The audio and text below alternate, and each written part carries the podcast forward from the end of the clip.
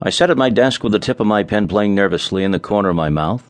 Tom looked at me somewhat sideways and raised his eyebrow. Is that what I think it is? Depends, I said, taking the pen out of my mouth and scribbling on the paper in front of me. What do you think it is? You know what I think it is, he said. It's another love letter, isn't it? When are you going to give up on that woman? She's obviously not interested, or you would have heard from her by now. Give up on Helen? I said indignantly. And waste all my effort so far? This'll pay off. You just wait and see. I went back to penning what I thought was clever verse.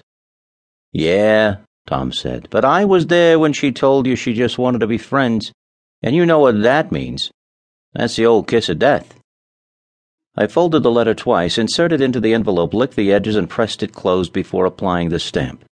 Sooner or later, though, she'll break down and go with me. You just wait and see. I held the finished product up in front of me, admiring it the way a philatelist admires a new stamp for his collection. How long you been doing this now? Tom said, sighing. What is it, six months? What makes you think that if she hasn't softened up by now that she's going to at all? And how many different ways can you describe her auburn hair and green eyes and creamy skin? Real goddess. What do you call her? Helen of Troy? Come on, it's getting to be old hat. She's got to be thinking you're some kind of cornball by now. Have you no romance in your soul? I said. What would you do if someone sent you as many love letters as I have Helen?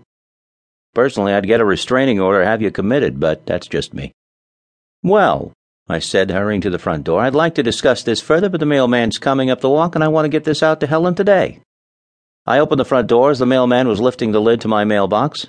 Morning, Jerry, I said, handing him the letter. The mailman glanced quickly at the address on the envelope and said, Another one to Helen, eh? I gotta give you an A for persistence. Haven't won her over yet? Like I was telling Tom, I said, it's just a matter of time before these letters pay off. I mean, the odds are in my favor, aren't they? Jerry smiled. I think you may have something there, Ralph. What have you heard? I said eagerly. Nothing really, Jerry said. But since you've been sending her three or four letters a week for the past six months, I've seen her more often than you have. Don't you think that if she was interested, she'd have responded by now and I'd be bringing you letters from her? I grabbed Jerry's forearm. You must talk to her on occasion when you're delivering my letters. Does she ever talk about me or the letters? Jerry hesitated. All I do is deliver the mail. She doesn't talk about you or the letters. It's it's just just what? I said. Nothing. Jerry said, not sure he wanted to take this conversation to the next level. It's just a look she gives me when she gets one of these letters. Nothing I can put my finger on, more like a feeling, I guess. I released my grip on Jerry's arm. You think she's getting annoyed by the letters? Jerry shrugged. I don't know. I probably said too much already. She may be crazy about you for all I know. Who am I to second guess a woman? I suppose, I said. Maybe I should lay off for a while and wait and see what happens. That's what I've been telling you for months, Tom said, stepping up to where Jerry and I stood. Play a little hard to get and she'll come crawling. You'll see. Look, guys, Jerry said. I got to get back on my route. You do what you feel is right and don't pay any attention to what I said, you hear? Jerry headed back down the walk as I closed the door and turned to Tom. Hard to get, eh? You really think that'll work? What have you got to lose? I pounded my fist into my open hand. I'll do it.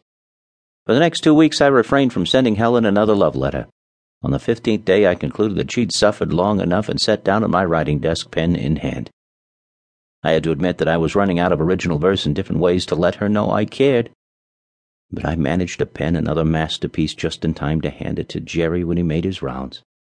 At noon, I waited at the front door, occasionally looking out to see if Jerry was coming up the walk. A few minutes later, I saw the familiar blue uniform and opened the front door as the mailman was.